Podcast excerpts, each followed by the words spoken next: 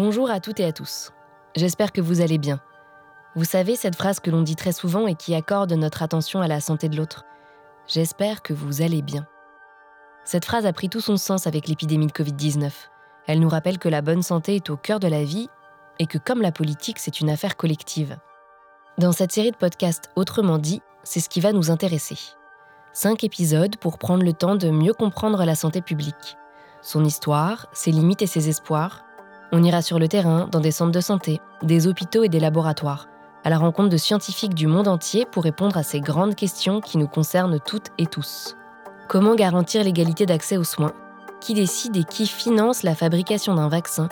Quels sont les effets de la dégradation de l'environnement sur nos corps? Mais pour ce premier épisode de la série, cap sur une actualité brûlante. Que faire face à une épidémie?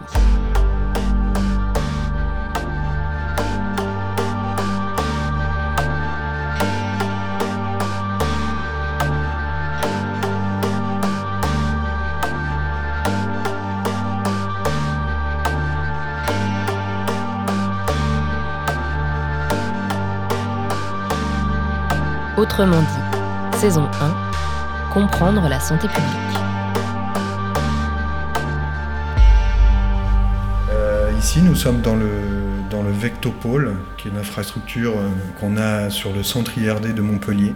Docteur Christophe Poppy, directeur de recherche à l'Institut de recherche et pour le développement donc c'est une infrastructure qui comprend euh, différents niveaux de sécurité, des laboratoires de niveau 1, des laboratoires de niveau 2 et de niveau 3, donc avec des insectariums euh, qui permettent euh, de mettre en œuvre des tests pour évaluer la sensibilité des moustiques à des insecticides et l'efficacité de certaines substances de mettre en œuvre des études de, comportement, des études comportementales, mais aussi le niveau 3 qui permet de mettre en œuvre des études de compétences vectorielles qui sont destinées à euh, mesurer euh, l'efficacité d'une espèce donnée de moustique à transmettre euh, tel ou tel agent pathogène. On va en laboratoire, par le biais d'infections expérimentales, quantifier la capacité, par exemple, à transmettre le virus de la dengue ou le virus chikungunya. Premier épisode, enquête sur les virus. Il faut savoir qu'il y a plus de 3500 espèces de moustiques et donc on les range par genre. Par exemple, les anophèles sont les vecteurs du paludisme, les culex, euh, c'est un autre genre, sont des vecteurs par exemple du virus West Nile ou de l'encéphalite japonaise. Et les Aedes sont connus pour être des vecteurs d'arbovirose Aedes, comme le fièvre jaune, la dengue et le chikungunya.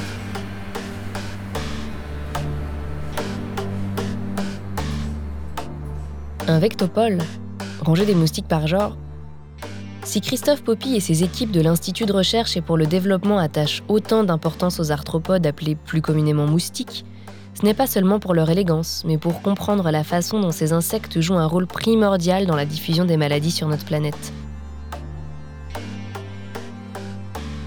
Christophe Poppy est entomologiste médical, et avec d'autres scientifiques, il va nous aider à comprendre aujourd'hui comment fonctionne l'épidémiologie. L'épidémiologie, c'est l'étude des rapports entre les maladies présentes parmi un groupe d'individus et les facteurs susceptibles d'exercer une influence sur leur fréquence, leur distribution, leur évolution. Lorsque les maladies sont non transmissibles, comme par exemple les maladies cardiovasculaires, l'épidémiologie se demandera quels sont les facteurs communs qui peuvent mener plusieurs personnes à développer la même maladie. C'est ainsi qu'on établira par exemple un lien entre le tabac et le cancer du poumon. Mais lorsqu'on pense épidémie, c'est plus souvent l'image des maladies transmissibles infectieuses qui nous vient à l'esprit. Vous savez, ces virus qui surgissent parfois sans prévenir et se répandent dans les populations humaines et animales sans qu'on puisse toujours les contrôler. Et oui, exactement comme le Covid-19, ce coronavirus qui commence à nous être familier. Mais attention, car des milliers d'autres virus parcourent la surface de la planète. Le dernier rapport de l'IPBES, publié le 29 octobre 2020, nous alerte sur le lien entre la dégradation de la biodiversité et les pandémies. Jusqu'à 850 000 virus inconnus présents dans la nature et plus particulièrement chez les animaux pourraient encore infecter l'être humain. La pandémie du Covid-19 ne serait donc qu'un avant-goût de ce qui nous attend. Alors, plutôt que de réagir lorsque les épidémies circulent, pourquoi ne pas s'attaquer au problème avant qu'il soit hors de contrôle? Et c'est ce que font les scientifiques que nous allons rencontrer aujourd'hui, toutes et tous impliqués dans cette grande enquête qu'est l'épidémiologie.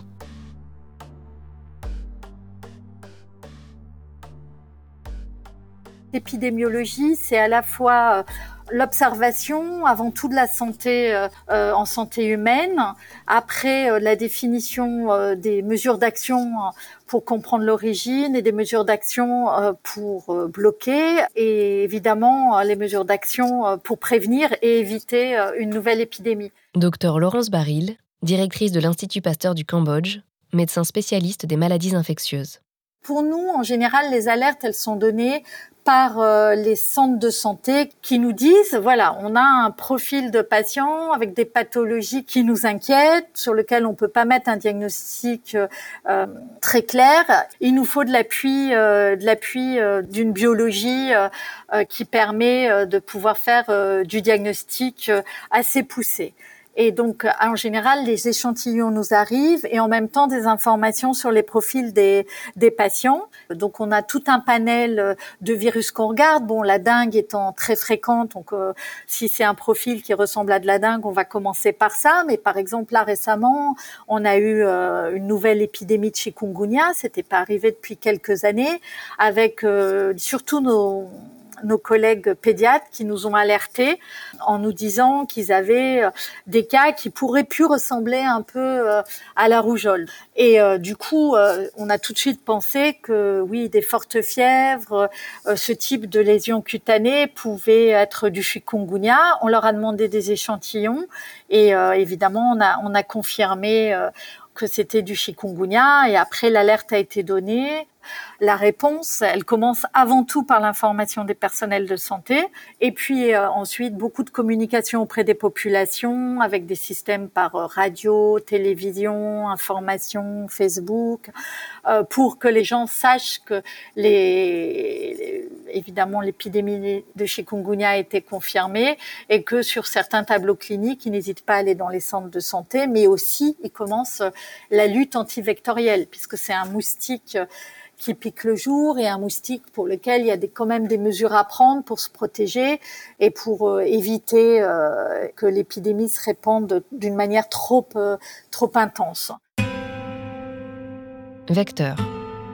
Le mot revient sans cesse dans la bouche des scientifiques rencontrés pour cet épisode. Car pour qu'un agent pathogène, une maladie, passe d'un corps à un autre, il lui faut un moyen de transport. Postillons, sang, ce sont parfois des éléments du corps humain, dans d'autres cas, c'est notre environnement, comme les eaux souillées par les excréments pour le choléra. Et parfois, c'est un autre être vivant qui s'en charge. Des insectes, des rongeurs, des mollusques même. C'est alors qu'on parle de maladies à transmission vectorielle, comme le paludisme, la fièvre jaune ou la dengue avec le moustique.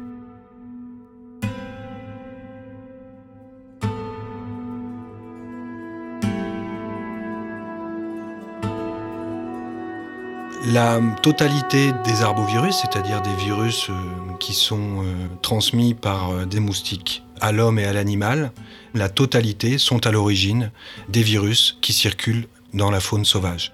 Des virus qui, à un moment donné de leur histoire, soit il y a plusieurs centaines d'années, soit plus récemment, ont réussi à passer en fait de leur réservoir animal à l'homme pour provoquer des épidémies. Un animal réservoir, c'est un animal qui va naturellement maintenir à long terme un virus donné. Par exemple, pour le réservoir de la fièvre jaune en Afrique, on estime que ce sont des petits singes qu'on retrouve au niveau de la canopée qui sont les réservoirs. Donc c'est pas un individu en particulier, mais c'est la population faite de plusieurs espèces de singes qui vont maintenir le virus durant euh, des décennies. Les moustiques participent aussi en tant que réservoir parce qu'ils sont capables de maintenir, notamment par un phénomène de transmission verticale, du virus pendant de longs mois quand les conditions à la transmission ne sont pas favorables, notamment quand il n'y a plus de singes susceptibles à l'infection. Un virus peut donc rester de longues années hébergé dans une population animale, sans jamais entrer en relation avec l'homme. Il vit et évolue à son rythme. En termes généraux, un virus, c'est quelque chose qui n'arrive pas à survivre eux-mêmes. Visnad Wong, virologiste à l'Institut Pasteur du Cambodge. On dit que les virus, ce sont des parasites des cellules. Ils ont besoin d'aller dans les cellules, soit chez l'homme, soit chez les animaux ou les plantes, pour pouvoir survivre et aussi pour pouvoir se multiplier. Pour comprendre comment les virus fonctionnent, les virologistes les cultivent. Et oui, comme des plantes. Ils font croître ces organismes vivants et peuvent ensuite mieux les étudier. Cultiver un virus, c'est une pratique euh, importante en virologie. Donc, euh, si on arrive à cultiver le virus, on pourrait avoir la souche virale pour pouvoir comprendre les caractéristiques du virus. On peut les séquencer pour avoir le génome, pour, étudier le génome du virus, pour essayer de, de voir l'origine du virus. Est-ce que c'est un virus qui est d'origine animale? Est-ce que c'est un virus qui est d'origine euh, euh vectorielle? Et aussi, dans un autre aspect, si on arrive à cultiver le virus, on peut se servir de ce virus pour développer des tests de diagnostic, par exemple des tests sérologiques pour détecter les, des anticorps euh, que nous développons contre ce virus. Et avec ces outils euh, de détection des anticorps, nous permettra de comprendre euh, l'ampleur de, de, l'infection de ce virus dans, dans la population. C'est-à-dire qu'on arrive à aller dans, un, dans, dans, une communauté, par exemple, de prélever des gens dans cette communauté et tester combien de pourcentage de, de, de personnes ont été infectées des milliers de virus circulent aujourd'hui sur la planète, mais la recherche est encore très loin de les avoir tous découverts. On arrive maintenant à connaître mieux avec de la recherche des virus chez l'homme, aussi à documenter des virus qui donnent des maladies euh, chez des animaux, et aussi euh, des virus qui donnent des maladies chez des plantes. Mais derrière tout ça, il y a aussi d'autres virus qu'on ne connaît pas encore, qu'on n'arrive pas encore à les découvrir. Parce qu'on sait bien que les virus continuent à évoluer en termes euh, génomiques. Et à un moment, un virus arrive à, sauter euh, la barrière d'espèce. Sauter la barrière d'espèce, ça veut dire quoi? Lorsque les virus circulent dans des populations animales, leur réservoir, ils sont en quelque sorte calibrés pour être les parasites de ces animaux-là à ce moment-là. Mais comme tous les organismes vivants, les plantes, les humains, les animaux, les virus sont en constante évolution. Ils se transforment, s'adaptent à leur environnement pour y survivre.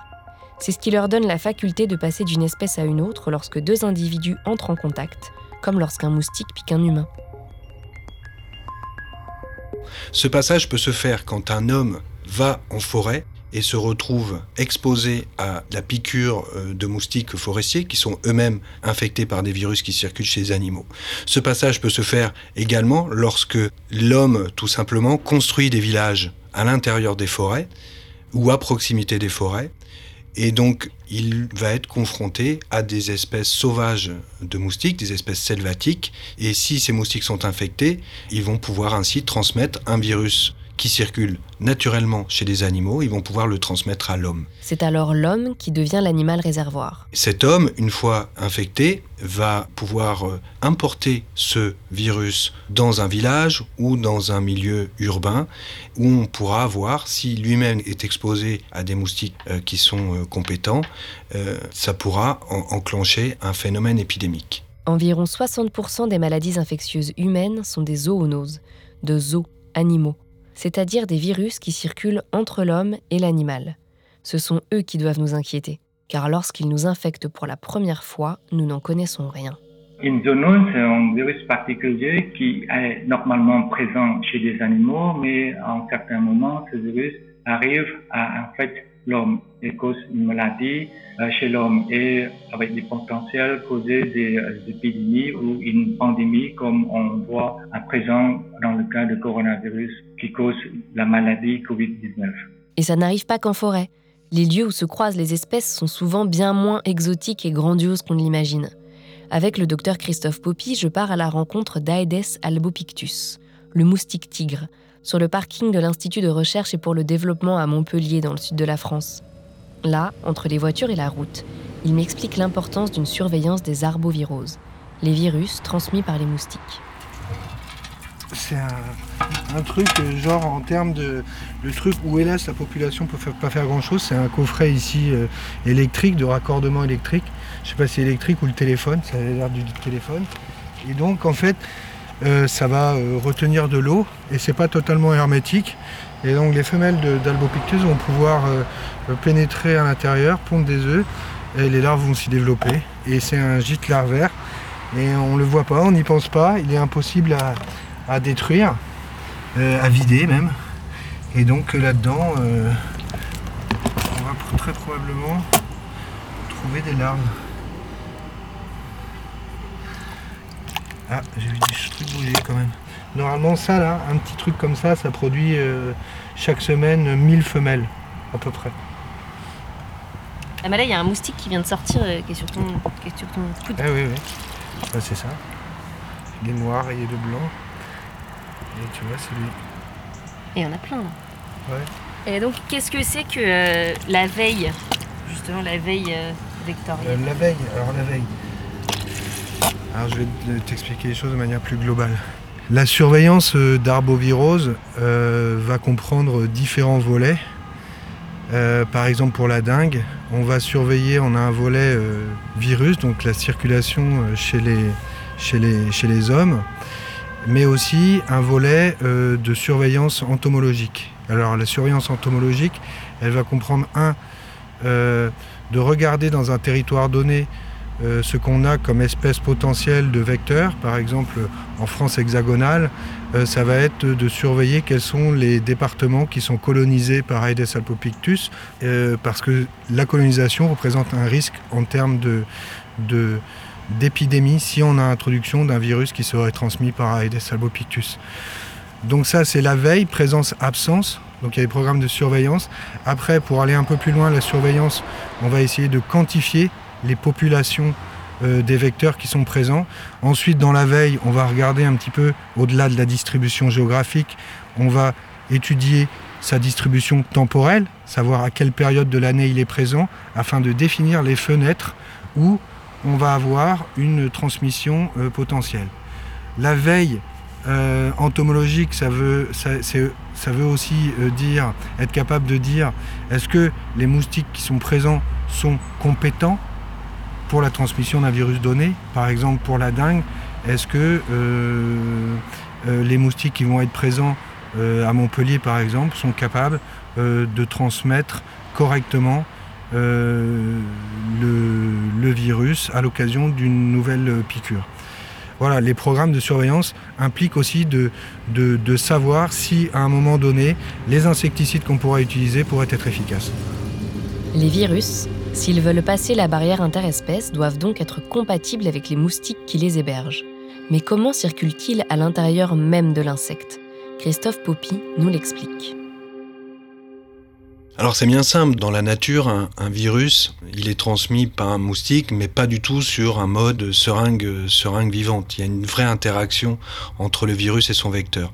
Donc un moustique forestier euh, va piquer un singe porteur euh, du virus, euh, il va prélever du sang, ce moustique, ce virus va se retrouver dans l'intestin de ce moustique, il va pénétrer dans les cellules de l'épithélium intestinal où il va subir une phase de réplication.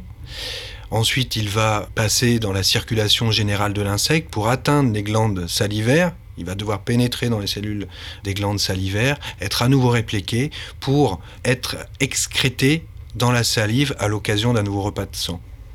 On est très très loin de l'image de la seringue parce que tout ce parcours du virus dans le moustique, c'est un parcours du combattant avec euh, de la reconnaissance, euh, des mécanismes de, reconnaissance pour pouvoir pénétrer dans la cellule, d'avoir les bonnes clés pour se répliquer en, intracellulaire, avec toutes, euh, toutes les clés pour pouvoir échapper au système immunitaire de l'insecte, pour enfin être transmis. Et ça, ce ne sont pas tous les moustiques qui sont, capables de le faire. C'est pour ça qu'il y a une certaine spécificité entre le virus et, le moustique, et ça prend un certain temps. Le virus est un combattant, une sorte de super-héros capable de s'adapter à des situations périlleuses. Il ne doit pas seulement traverser l'organisme de l'animal vecteur, mais aussi trouver le bon moyen de transport. Un rongeur ou un insecte, une tique ou un moustique Et quel moustique? Aedes albopictus? Aedes aegypti? Au sous-sol de l'IRD, dans des laboratoires hautement sécurisés, les scientifiques incubent et mènent l'enquête.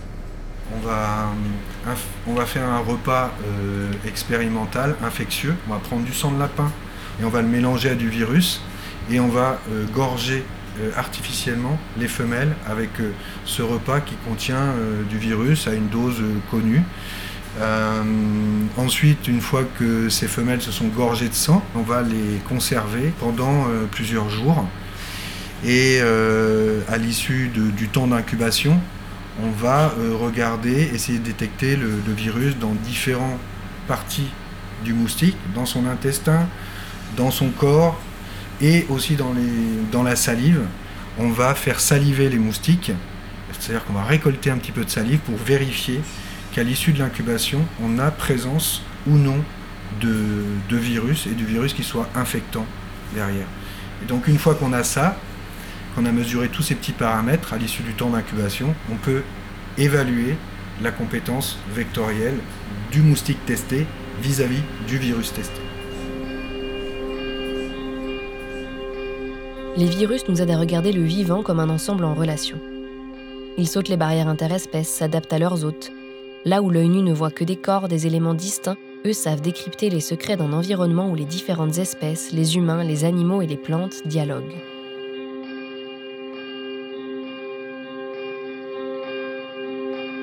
Peut pas étudier un virus dans une seule direction, c'est-à-dire que de, regarder que chez l'homme, alors que les virus peuvent avoir d'origine euh, différente.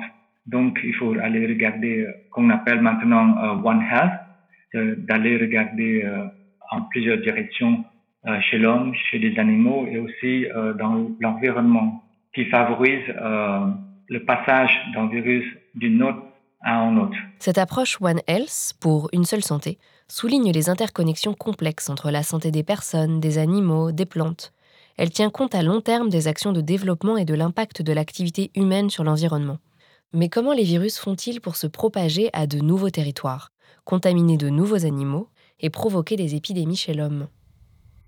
Tout part d'un phénomène local, tout part du, passage d'un virus euh, d'un animal à l'homme. Ensuite, on va avoir ce qu'on appelle euh, l'émergence euh, d'un virus chez l'homme au niveau épidémique. Donc ça peut être localement dans un pays, un niveau continent, et ensuite effectivement flamber et faire euh, d'huile et donc causer des épidémies comme ça a été le cas par exemple du virus chikungunya il y a quelques années ou plus récemment le virus Zika euh, et provoquer donc euh, des épidémies des épidémies chez l'homme extrêmement importantes.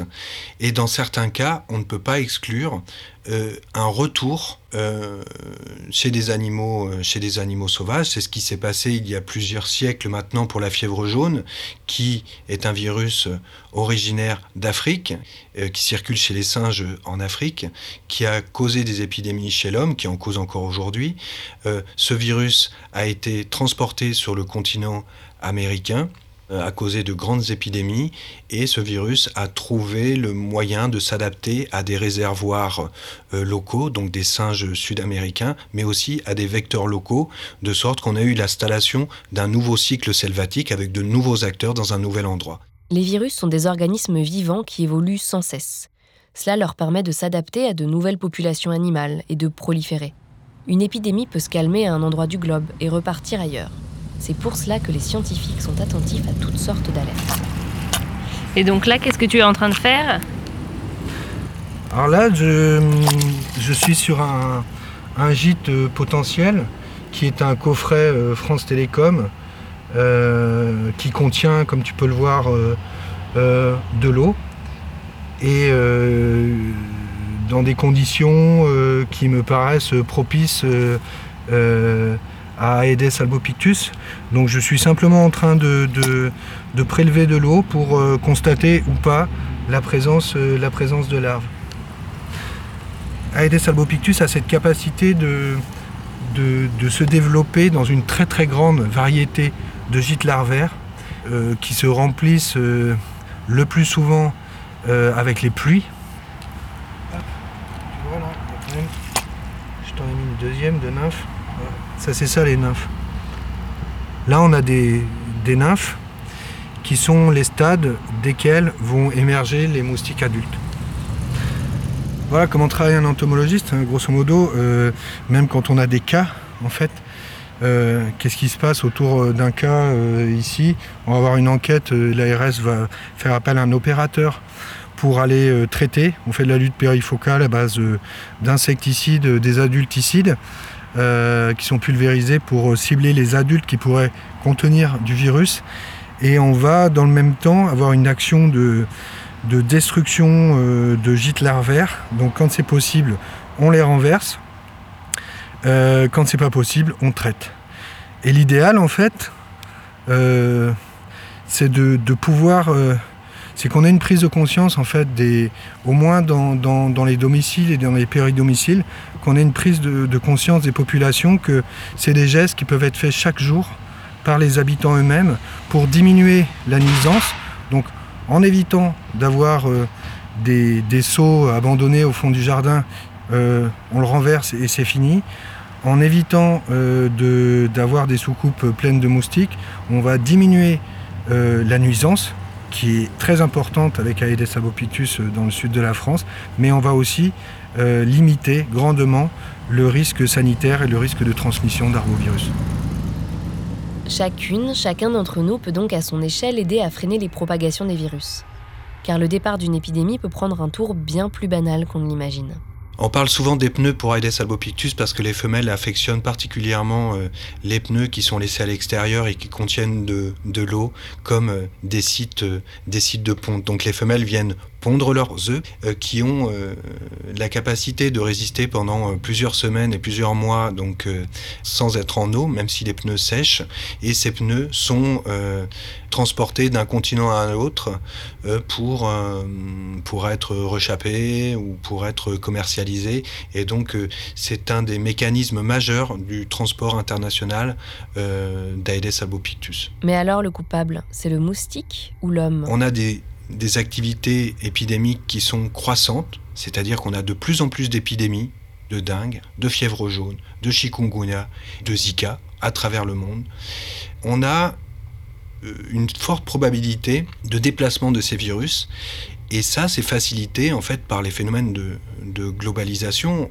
On a eu une augmentation exponentielle des déplacements des hommes à la surface de la planète, ce qui fait qu'un virus peut très très rapidement être déplacé d'une zone épidémique vers une, une zone saine, une autre zone du globe, et ce, en moins de 24 heures. Entendre ces scientifiques nous raconter comment les maladies voyagent tranquillement aux quatre coins de la planète, largement aidés par la globalisation des transports de marchandises et des personnes à vitesse grand V, est un peu effrayant. Mais rassurons-nous, les épidémies ne sont pas nouvelles et les acteurs de la santé ont appris à leur contact. Cette mémoire des épidémies permet de savoir ce qui marche ou pas, quel protocole enclencher. Les gouvernements devraient pouvoir solliciter ces savoir-faire. Et c'est l'un des rôles de l'OMS, proposer des méthodologies de réaction aux épidémies. Sous l'initiative de l'Organisation mondiale de la santé, euh, il y a eu plusieurs actions pour que des pays aient au sein en général de leur ministère de la santé euh, des équipes qui s'occuperont euh, vraiment de répondre à une alerte, de faire en sorte qu'on caractérise bien ce qui se passe, de savoir euh, euh, comment pourra être proposée la réponse à, leur, à leurs autorités, et après mobiliser des experts dans le pays, en particulier des laboratoires spécialisés dans les maladies émergentes, ou et mobiliser évidemment leurs ministres et les services des hôpitaux, les services pharmaceutiques, les, les, différents services au sein des ministères de la Santé pour pouvoir euh, euh, faire une réponse coordonnée. Et tout, toute cette action-là, en fait, elle est déjà préparée, déjà pensée dans des plans qu'on appelle des plans euh, de préparation euh, des alertes qui ont différents niveaux, d'une alerte qui peut être juste locale à une alerte qui devient nationale, voire internationale, comme une pandémie. Donc quelquefois, il y a des pathologies très graves. Euh, par exemple, je pense au, cas de la peste. Dès qu'il y a des cas de peste, on donne un, c'est un niveau d'alerte très élevé. Il y a des pathologies qui sont, par exemple, la grippe, qui est saisonnière, et l'alerte étant donnée, c'est pas pour cela, même s'il y a des milliers de gens qui sont atteints chaque année euh, en France, qu'on va donner une alerte internationale. Donc après, il y a, il y a tout un, un, processus de discussion cadré à partir de, de données ou à partir aussi euh, de l'acceptation de ce qu'on connaît pas, hein, parce que ça c'est très important pour les pour les émergences d'accepter qu'il y a des choses qu'on connaît pas pour l'aide à la décision et, que les, ministères et les gouvernements euh, puissent prendre les meilleures décisions possibles avec, euh, avec les informations qu'ils ont. Ce qui est certain, c'est que comme les virus sont dépendants des autres êtres vivants, les épidémiologistes ne peuvent travailler seuls. Les déterminants et les acteurs qui accompagnent la contamination sont trop nombreux pour se limiter à une seule approche clinique. C'est une discipline qui effectivement a des méthodologies propres et, et, et un, un, corpus qui lui permet euh, d'avancer, d'adresser des questions euh, qui aideront euh, la santé publique, mais qui ne peut pas être euh, complètement dans son rôle d'appui à la santé publique sans l'aide des laboratoires, euh, sans l'aide des populations, parce qu'il faut que les gens, évidemment, contribuent hein, à cet effort collectif d'avoir de l'information, qui se rentre dans les centres de santé, ça, c'est très important, surtout au début, hein, parce qu'après, on va faire, on, on va déployer d'autres aller plus près, plus proactivement auprès des communautés.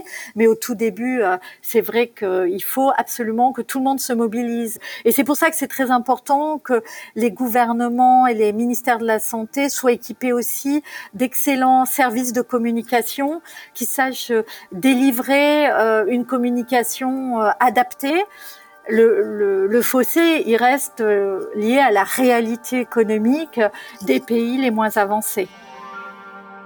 La réalité économique de chacun des pays. Voilà la principale limite de l'épidémiologie. Les virologistes, les médecins, les entomologistes médicaux auront beau travailler aussi fort que possible, cela nécessite des moyens, et tous ne sont pas répartis de façon égalitaire à la surface du globe. Si les laboratoires, les personnels de santé sur le terrain, les chercheurs et chercheuses ne disposent pas de ressources suffisantes pour prévenir les maladies, les inégalités deviennent un enjeu majeur de santé publique. Mais allons encore plus loin. Même si on imagine un monde où tous les systèmes de santé se valent, encore faudrait-il que tout le monde puisse y avoir accès. Qu'en Afrique du Sud, une femme adulte blanche de classe supérieure soit soignée de la même façon qu'un enfant noir vivant dans le township de Soweto que tous les enfants d'Amérique latine soient vaccinés de la même façon contre la rubéole, ou encore qu'une personne migrante non francophone à Paris puisse se faire recevoir à l'hôpital avec autant d'attention qu'une personne avec la nationalité française. Dans notre prochain épisode, nous irons à la rencontre de praticiens et praticiennes de santé qui mettent cet enjeu au cœur de leur métier. Comment faire de la santé publique un bien commun, un droit fondamental, accessible à toutes et à tous.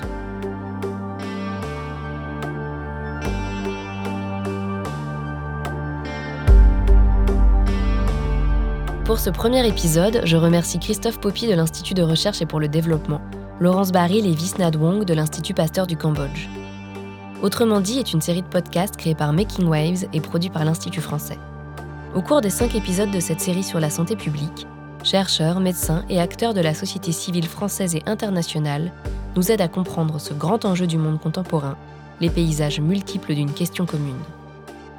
Et parce que les idées voyagent mieux en plusieurs langues, le podcast est disponible en anglais sous-titré sur les plateformes et les réseaux sociaux.